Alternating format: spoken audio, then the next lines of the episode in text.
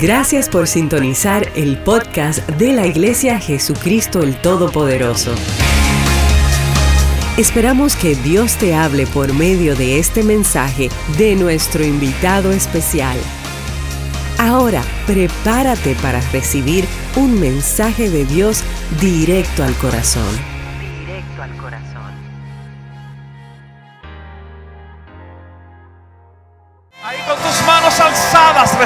Parte de Dios. El Espíritu Santo está fortaleciendo vidas. El Espíritu Santo ahora mismo está firmando corazones. Está desprendiéndote de la desgracia. Desprendiendo de pensamientos negativos. El Espíritu Santo ahora mismo está haciendo su obra. Vamos, recíbelo, recíbelo en el nombre de Jesús. El Señor está en este lugar. Y usted estaba debatiendo hoy en la cama si venir o no a la iglesia del Señor. Come on now. Qué linda la presencia de Dios. Que nos renueva, nos fortalece. Nadie como nuestro Señor. Pueden tomar asiento. Estoy muy contento de poder presentar al joven que voy a estar presentando en un momento más. Pero antes de eso quiero hablarles un poquito acerca de su familia. Eh, la familia Velar es una familia muy especial para nosotros. Nos conocemos desde los principios de los 90, long time ago. Hace mucho tiempo, más de 25 años eh, que conocemos a esta familia y puedo hablar por el papá, la mamá del joven que va a predicar hoy, el tío también. Eh, un ministerio que está basado en Córdoba, Argentina, pero Dios mío, tienen iglesias por todos los lados. Me gusta porque son gente del Espíritu y porque son personas bien sencillas que aman a Dios por sobre todas las cosas y aman mucho a la gente. Y se demuestra en todo lo que hace. Quiero que recibamos con un fuerte aplauso al pastor Juan Carlos Velar, que hoy nos va a estar trayendo la palabra de Dios. Fuerte, el aplauso al Señor.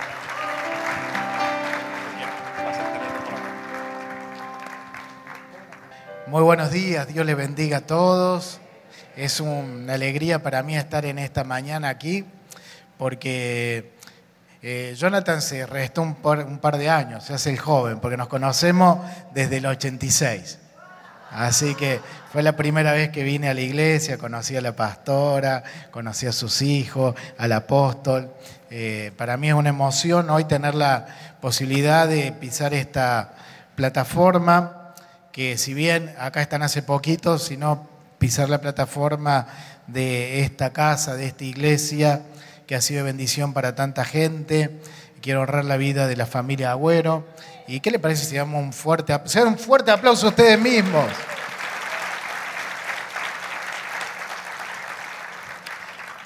Eh, mi nombre es Juan, como bien dijo Jonathan. Después de la presentación le voy a tener que pagar el almuerzo en Oli Garden, en algún lado. Ha hecho queda demasiado bien.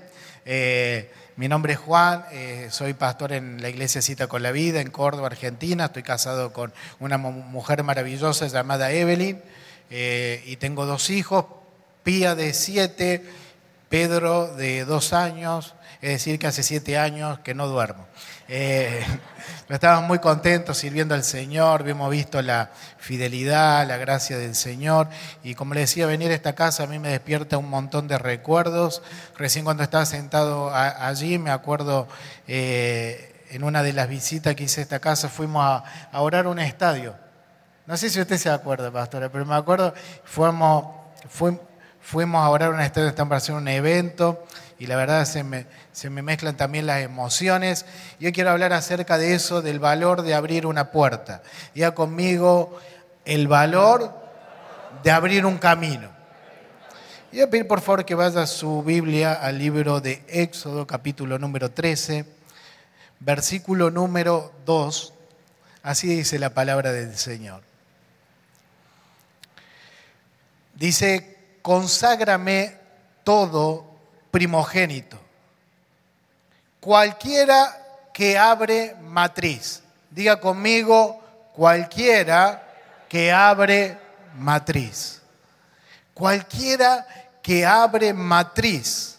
Y sigue diciendo, entre los hijos de Israel, así de los hombres como de, los animales, mío es. Diga conmigo, el que abre matriz es del Señor. El que abre un camino, le abre, le abre una puerta al Señor para otros. Me quiero hablar acerca de eso, del valor de abrir un camino, de abrir matriz. Yo estoy en una casa, en un hogar hoy, en una iglesia que se caracterizó por abrir un camino de bendición para los otros. Nosotros como compartimos la palabra del Señor y compartíamos la administración de las ofrendas, me gustó mucho lo que compartió el pastor Jonathan, que dice que con Dios siempre vamos a tener más de lo que nosotros necesitamos. Lo dijo una palabra muy bellas del escritor. Y yo creo eso, que Dios siempre tiene más para nuestra vida que el milagro que necesitamos hoy. Yo voy a hacer trabajar un poquito. Diga conmigo, levante su mano derecha al cielo y diga, Dios tiene algo más grande para mi vida que el milagro que necesito hoy. Es una realidad que hemos visto, que todo aquel que ha transitado algún camino con el Señor lo ha visto, que Dios siempre se encarga de abrir una puerta cuando todo parece cerrado. Porque Dios es lo que hace Él. Dios es un Dios que da y es un Dios que dio justamente a su Hijo para abrir un camino de salvación. La ofrenda, dice la Biblia, que abre el camino del hombre y lo sienta con los grandes. Hay algo distinto en la gente que se anima a salir un poco más de mirarse a sí mismo y abrir un camino hacia aquellos que están, que lo vienen persiguiendo detrás. Yo siempre tengo una palabra de aliento y siento un enorme respeto por aquella gente que fueron los que primero vinieron de su casa al Señor. Yo no sé si hay alguno acá que le ha tocado venir solito de la casa del Señor y luego vinieron los demás. Y si alguno está viniendo solo, hoy acá le estoy diciendo que hoy en el hecho de estar hoy acá solo, usted está abriendo una puerta, un camino, está abriendo una brecha, una huella para que caminen los otros a una bendición grande. Bendito sea el nombre del Señor. Este este capítulo, justamente, si usted va al libro de Éxodo, ve que el 14 es cuando el pueblo del Señor cruza el Mar Rojo.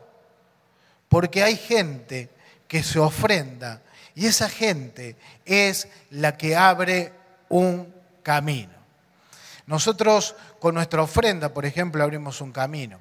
Con nuestra oración abrimos un camino nosotros cuando amamos, cuando predicamos. Mamá cuando viste a su hijo para que vaya al colegio, a su hija, está abriendo un camino para los otros. Hoy quiero hablar acerca de eso, del valor espiritual que tiene el servicio.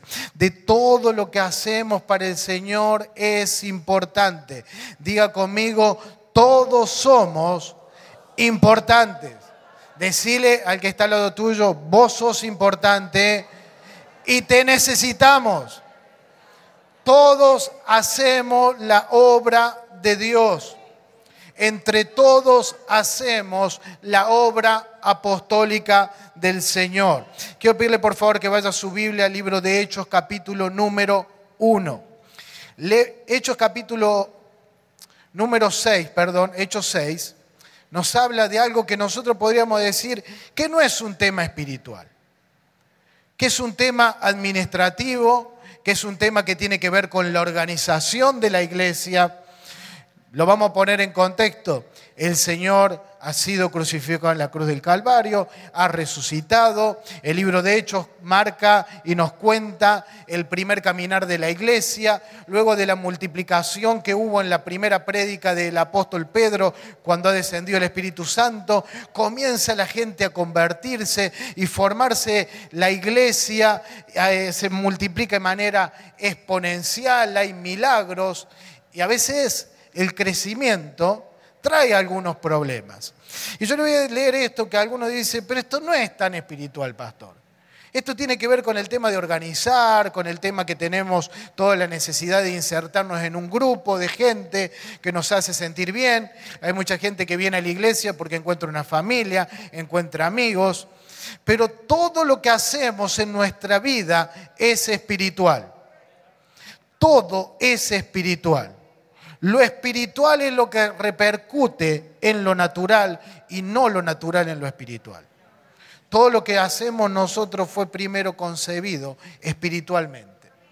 Dice la palabra del Señor, en aquellos días, como creciera el número de los discípulos, hubo murmuración de los griegos contra los hebreos de que la viuda de aquellos era desatendido en la distribución diaria. Le cuento, le explico un poquito. Empezó a crecer la iglesia, todo el mundo empezó a formar una comunidad y había mucha gente que vivía en los alrededores de Palestina, inclusive en otras naciones cercanas, que se fueron a vivir allí. Entonces empezó a haber un cierto resquemor entre ellos porque los naturales de la Palestina empezaron a, a tener como una cierta preferencia cuando se atendían a, las viudas conforme al mandato que estaba establecido en la Biblia. Entonces empezó a haber discordia, empezó a haber problema, empezó a haber murmuración, cosas que trae el crecimiento. Porque yo no sé si a usted le pasa, pero por lo menos allá en Córdoba, en Argentina nos pasa, en la iglesia hay personas que tienen defectos. Yo conozco a uno que tiene un montón de defectos. Encima lo tengo que ver a la mañana cuando me levanto y miro al espejo lleno de defectos. Y hay que aguantarlo encima.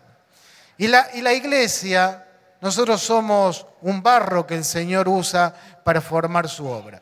Y nosotros cuando venimos, hay hermanos, somos una gran familia con defectos, también con muchas virtudes, y nos vamos juntando y vamos haciendo un camino a medida que caminamos. Porque la fe tiene que ver mucho con eso, de que el camino se hace a medida que nosotros vamos caminando. Entonces empezó a haber problemas, discusiones. Me imagino a, los apóstoles atendiendo este problema, que a la misma vez tenían que predicar la palabra, a la misma vez tenían que ir a visitar a la gente, hacer la tarea pastoral, tener que ponerse a ver con los alimentos, si aquello le dio lo mismo que este, lo mismo que lo otro. Algo parecido le pasó a Moisés, que se desgastaba, hasta que su suegro le aconsejó muy sabiamente que repartiera la tarea.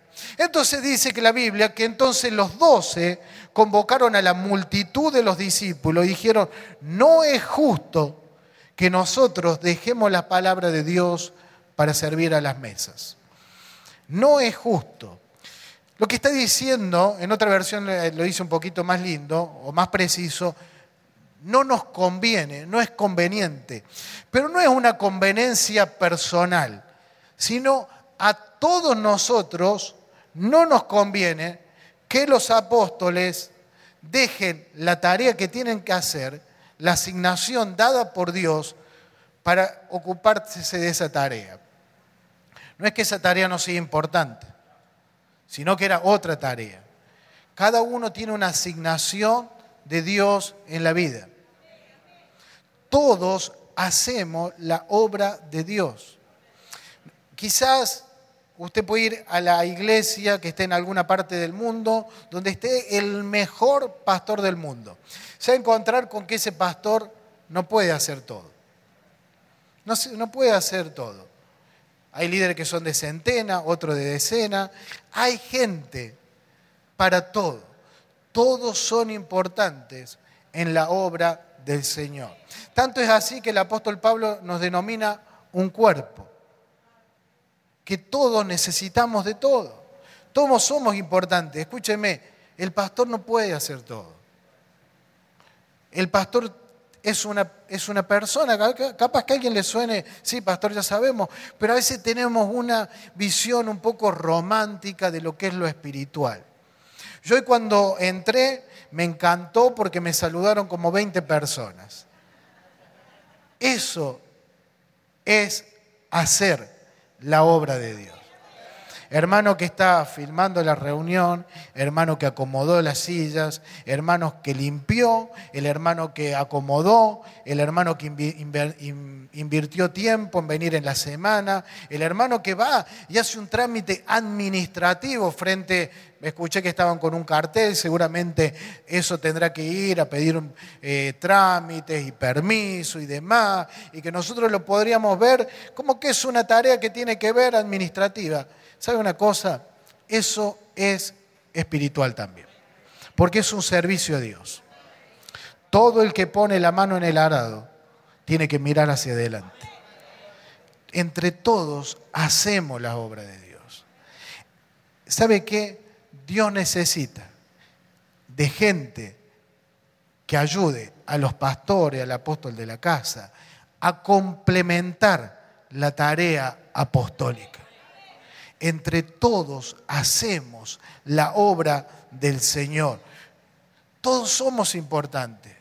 Mamá, que yo le decía que viste a su hijito con tanto amor para que vaya al colegio, persona que va y le predica a alguien. Nosotros, por ejemplo, tenemos un grupo de visitación de hospitales, hermanos que son ya mayores, pero ellos con mucho amor, ellos van y en anonimato absoluto van y visitan a una persona que no conocen. Eh, usted sabe cómo son la economía de los países latinoamericanos, que a veces están bien, la mayoría de veces no tan bien, pero sacan de, de donde no tienen y entre todos le compran algo a un carenciado.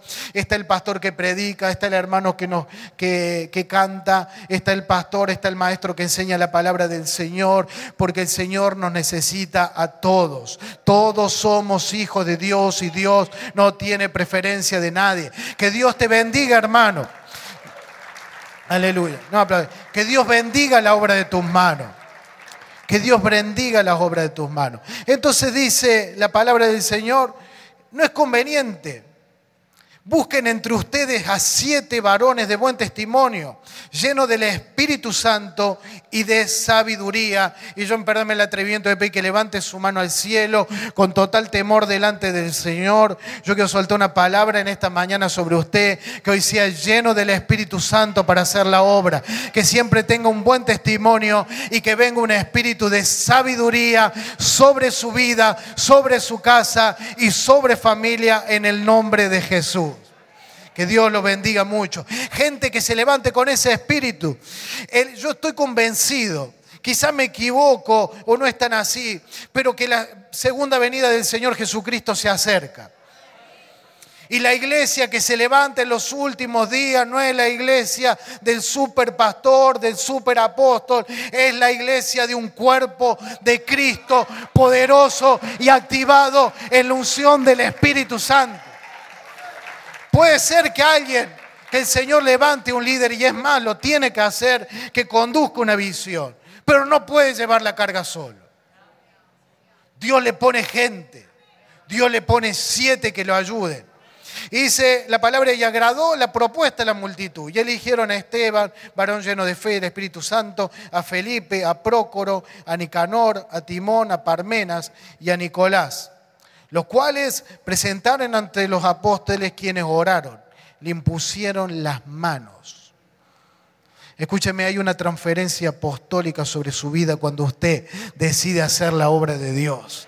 Hay una transferencia del Espíritu Santo sobre aquellos que sirven en la iglesia tomar una, hasta una cámara de fotografía. Yo, por ejemplo, dirijo el departamento multimedia de la iglesia. Y yo le digo a los chicos, Vos estás tomando una cámara de foto, no es una cámara de foto, estás ministrando al Señor.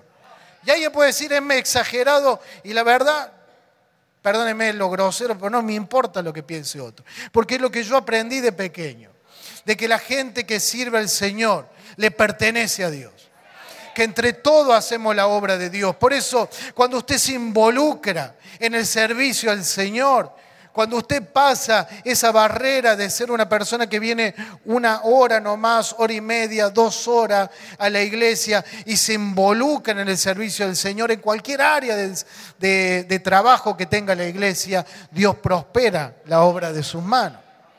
Tenemos un ejemplo de un hombre que guardó el arca en su casa y su casa fue prosperada, fue bendecida. Hay una transferencia espiritual en el servicio. Por eso quiero dejarle con esta palabra que se involucra aún más, que vale la pena servir a Dios.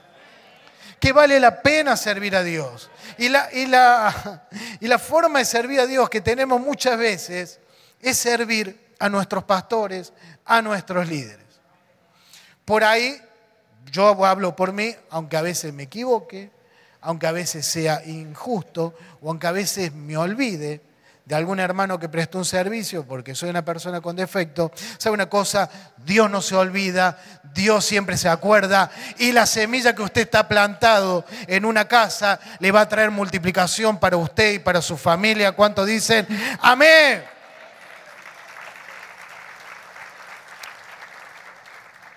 Entonces nos sigue diciendo la palabra del Señor, versículo 7, que crecía la palabra del Señor y el número de los discípulos se multiplicaba grandemente. Claro, ¿por qué? Porque se levantó gente. Se levantó gente con un corazón distinto. Es decir, voy a alinearme a la visión de los apóstoles. Voy a hacer la obra del Señor en la asignación que Dios me ha dado. Voy a ser fiel en esto que el Señor me ha enseñado. Aquellos que sirven con los niños, aquellos que sea voy a servir al Señor acá. Y empezó a haber aún mayor crecimiento.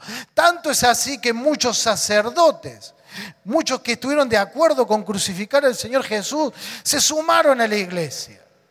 Y todo iba lindo, todo iba bien. Y el versículo número 8 dice que Esteban, ¿Se acuerda el primero que nombramos de los siete? Lleno de gracia y de poder. Hacía grandes prodigios y señales entre el pueblo. ¿Sabe una cosa? Porque cuando usted sirve al Señor, se activa esa unción apostólica sobre su vida cuando usted está alineado a la visión de la casa, cuando usted entiende que servir al pastor, servir a una casa es una tarea espiritual, también se activa lo mismo en usted, bendito sea el nombre del Señor. Y las señales, yo veo en la Biblia que Jesús dijo que las señales seguirán al que tiene un micrófono en la mano, al que canta tan lindo. Las señales seguirán a los que creen. Las señales nos van a seguir. Por eso, abra un camino, ame, sirva al Señor, créale al Señor, pise con firmeza, por más que se siente solo, porque las señales nos siguen a todos, bendito sea el nombre del Señor. Todo muy lindo, pero resulta que dice la palabra del Señor que se levantaron unos con falso testimonio y a este Esteban a este hermano lo llevaron a un concilio, lo llevaron a un juicio, a una farsa total. Levantaron un falso testimonio, levantaron una acusación de blasfemia. La blasfemia se castigaba con la muerte, con la lapidación. Se apedreaba al acusado hasta matarlo. El, capítulo número 8, y voy a, perdón, el número 7, versículo 54. Quiero pedir que me acompañe el teclado, por favor. Si usted lee en su casa, le pido que lo haga porque es realmente brillante, es el discurso de nuestro hermano Esteban. En esta farsa de juicio que le hacen, él predica la palabra y en todo el capítulo número 7 es una, hace una historia, va recorriendo la historia del pueblo de Dios. Y es brillante lo que él cómo la expone con la gracia, con el poder de Dios. Pero nosotros llegamos al versículo número 54, que al oír esto rechinaban los dientes, mostrando en cólera contra él. Rechinaban los dientes en contra de él, la rabia, la bronca que le despertaba. Yo tengo la, la posibilidad muy linda de ser maestro en un instituto bíblico que tenemos en la iglesia y una materia que aprendí mucho es simbología bíblica. El rechinar de dientes, hermano, siempre está relacionado con el infierno, con el tormento. ¿Es una cosa? Yo que delante su mano al cielo. A veces usted siente que el infierno rechina los dientes contra usted. A veces ve que el enemigo se levanta con tantas cosas, en lo material, a veces en la familia. ¿Sabe una cosa? Porque esta iglesia, esta casa, su vida, es un tormento para el infierno en el nombre de Jesús. Cuando usted hace la obra de Dios, es un tormento para el infierno en el nombre de Jesús. La iglesia del Señor le pone un freno a la maldad. El diablo está muy interesado en que usted se detenga. El diablo está muy interesado que usted deje de servir al Señor, de que se desanime, que diga, pero nadie me ve, nadie me entiende. Esas noches de soledad. Esteban es conocido como el proto mártir. Es el primer mártir que tiene el cristianismo. Es una, fue una ofrenda. Nuestro hermano Esteban le tocó tener el protagonismo de ser la primera persona de la iglesia que le tocó pagar con su vida la predicación de la palabra. Fue una ofrenda. Fue el que abrió el camino. Fue el que abrió el camino de bendición. Porque el sacrificio, hermano, abre una puerta espiritual. Yo, y no, no quiero dar falsos halagos, sino el Señor sabe que de, digo de corazón, yo estoy frente hoy a una mujer que sabe de abrir puertas, que sabe abrir el camino y que ha escuchado el rechinar del infierno sobre su vida, pero que ha permanecido fiel con su familia, con su esposa. Ese aplauso es de honra para él.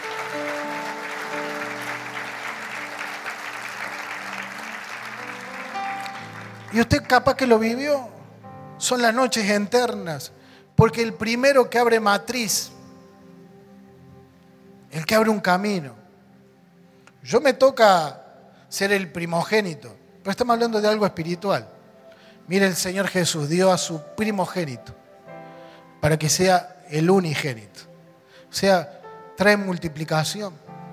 Cuando se entrega la primicia, trae multiplicación. Por eso cuando uno viene de la casa, termina viniendo los otros, porque siempre la primicia trae multiplicación. Por eso usted es tan especial que esté hoy acá, porque es el que abre un camino, es el primero. Yo, por ejemplo, tengo dos hijos, le contaba, cuando vine con Pía, que nació, nació sana, bien, se nació bien, pero un poquito flaquita, era bien larga y bien flaquita. Me acuerdo que entramos al departamento que vivíamos, luego salí del hospital y la mirábamos y decíamos, ¿qué hacemos ahora? ¿Cómo sigue la vida? ¿Qué? Y me acuerdo que fui a comprar una, una leche y una mamadilla, una cosa bien ridícula en ese momento porque no sabía. Fui aprendiendo. Ya después cuando vino Pedrito fue totalmente diferente. Porque siempre el primero que abre un camino pasa cosas que otros no pasaron. Todos hablamos de los pioneros y hablamos de los pioneros con admiración, y está bien.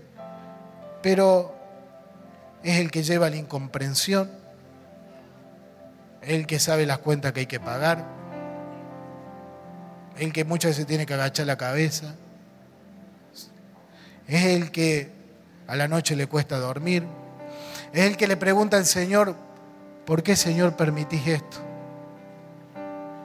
Es el que sigue viniendo, aunque los otros den un paso para atrás, es el que sigue viniendo.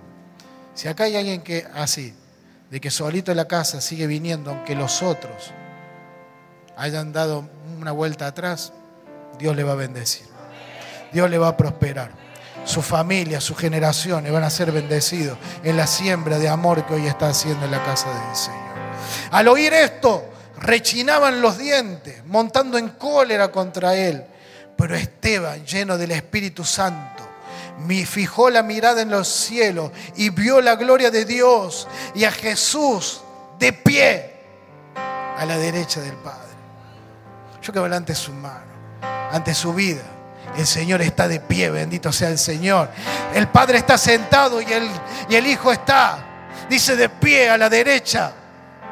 Ay, Jesucristo intercede por nosotros delante del Padre. No está solo, hermano.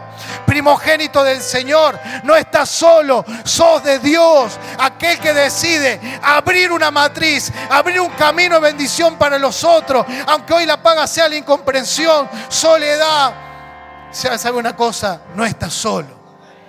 La palabra dice que los primogénitos le pertenecen a Él, bendito sea el Señor. Si aplaudir, aplaudir.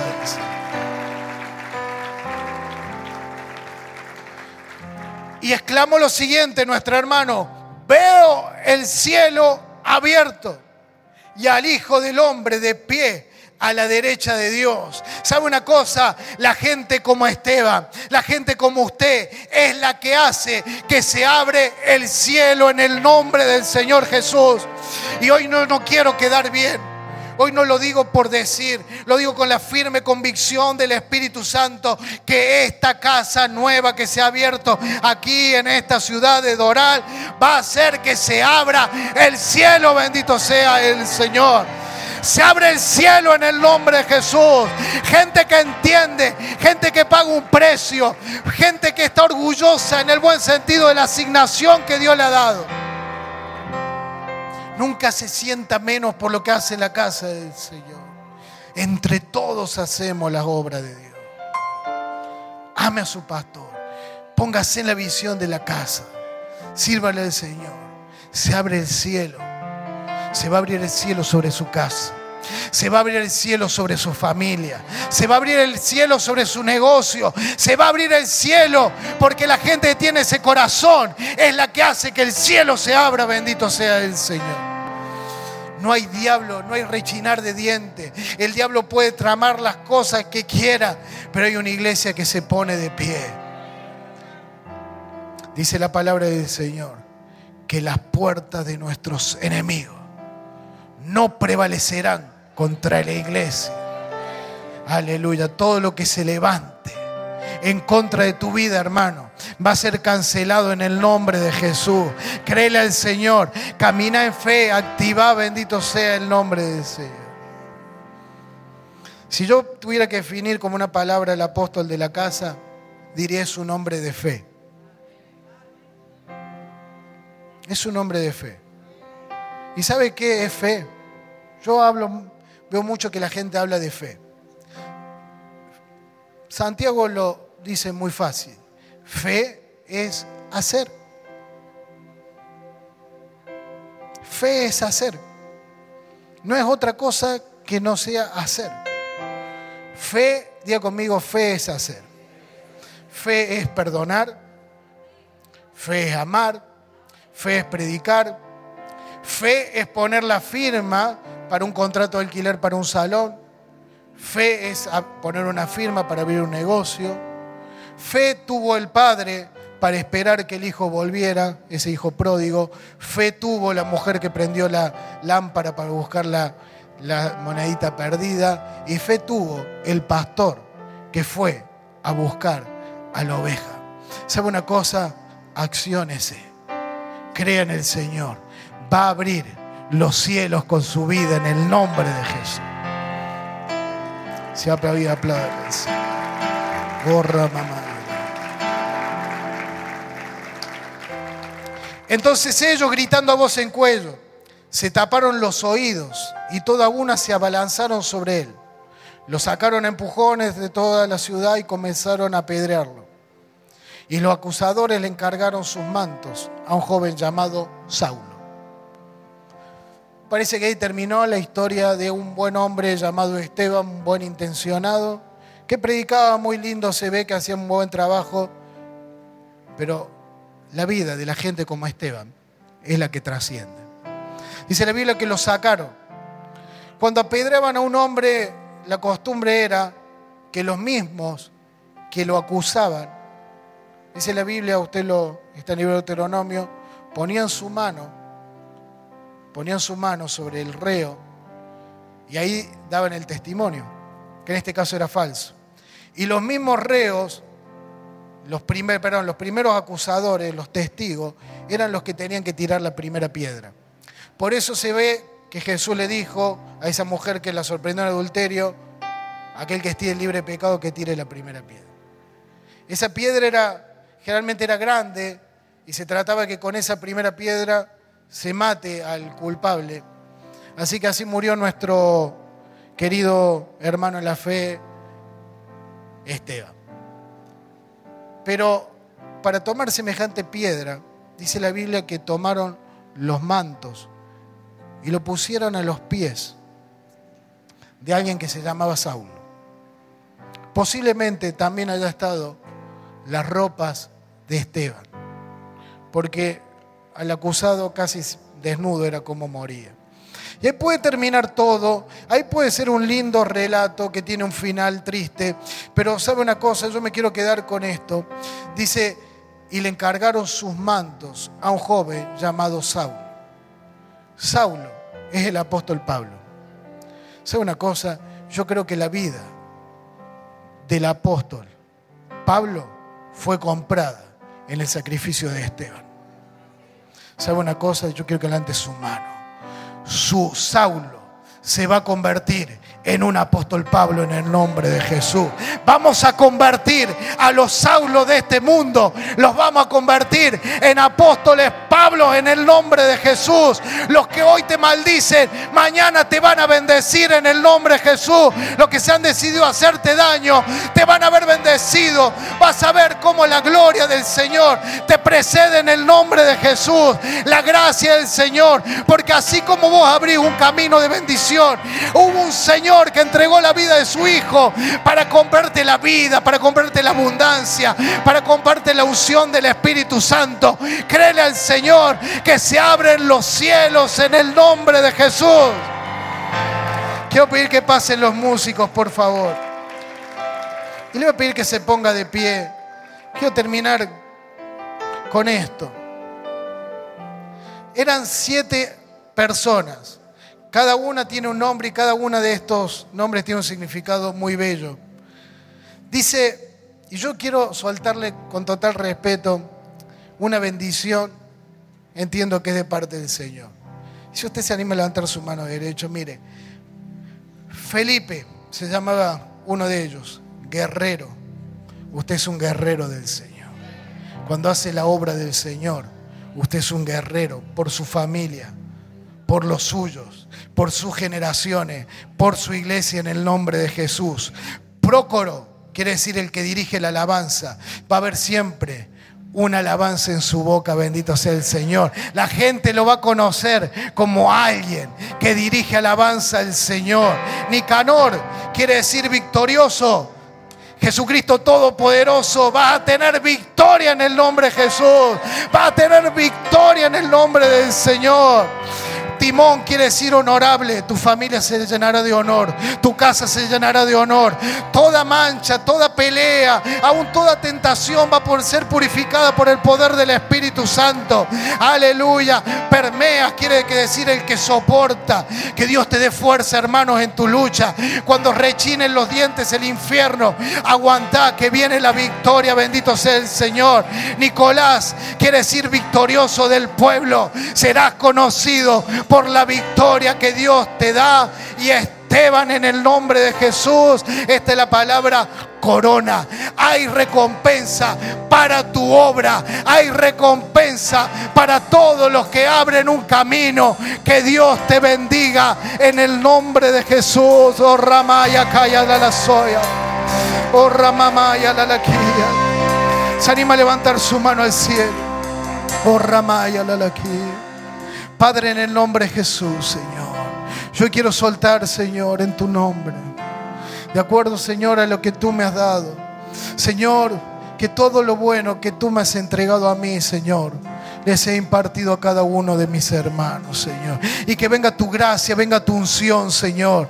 En el nombre de Jesús, que tú le acompañes. Cada uno de ellos sea multiplicado, sea bendecido, sea bendecida su familia, sea bendecida su casa. En el nombre de Jesús, cada uno de ellos tenga victoria. En el nombre de Jesús, pero sobre todas las cosas, una unción nueva, una unción fresca para acompañar, Señor, la visión apostólica, para complementar sean activados ahora en el nombre de Jesús. Todo aquel, aunque sea nuevito en el camino, que reciba una gracia poderosa, una gracia única. Oh Ramamaya la la la la la Oh Ramamaya la la la la la la la Espíritu Santo, gracias por tu amor, gracias por tu presencia. Mire, la unción es para todo. La unción no es para el pastor solamente. La unción no es para el apóstol de la casa. Gracias a Dios por su vida, sea su visión.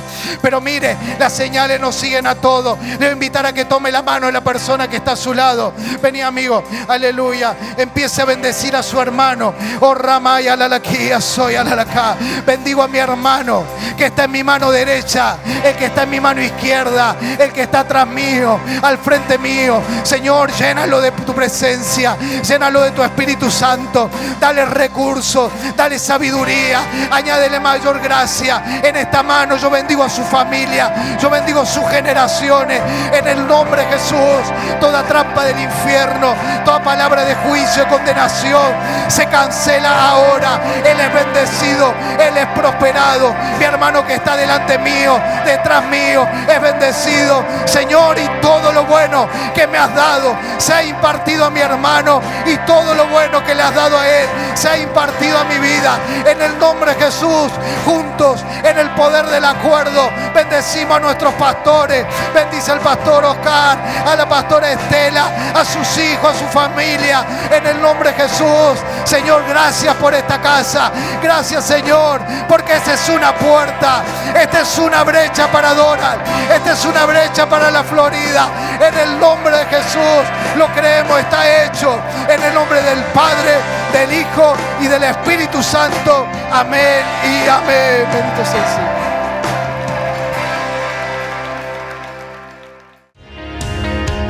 Si deseas compartir lo que Dios ha hecho en tu vida por medio de este mensaje, puedes escribirnos al correo amén. Y si deseas ser parte de lo que Dios está haciendo en la Florida, puedes enviar tu donación entrando a nuestra página web ministeriojtp.com. Y te esperamos en el próximo episodio del podcast de la Iglesia Jesús Cristo el Todopoderoso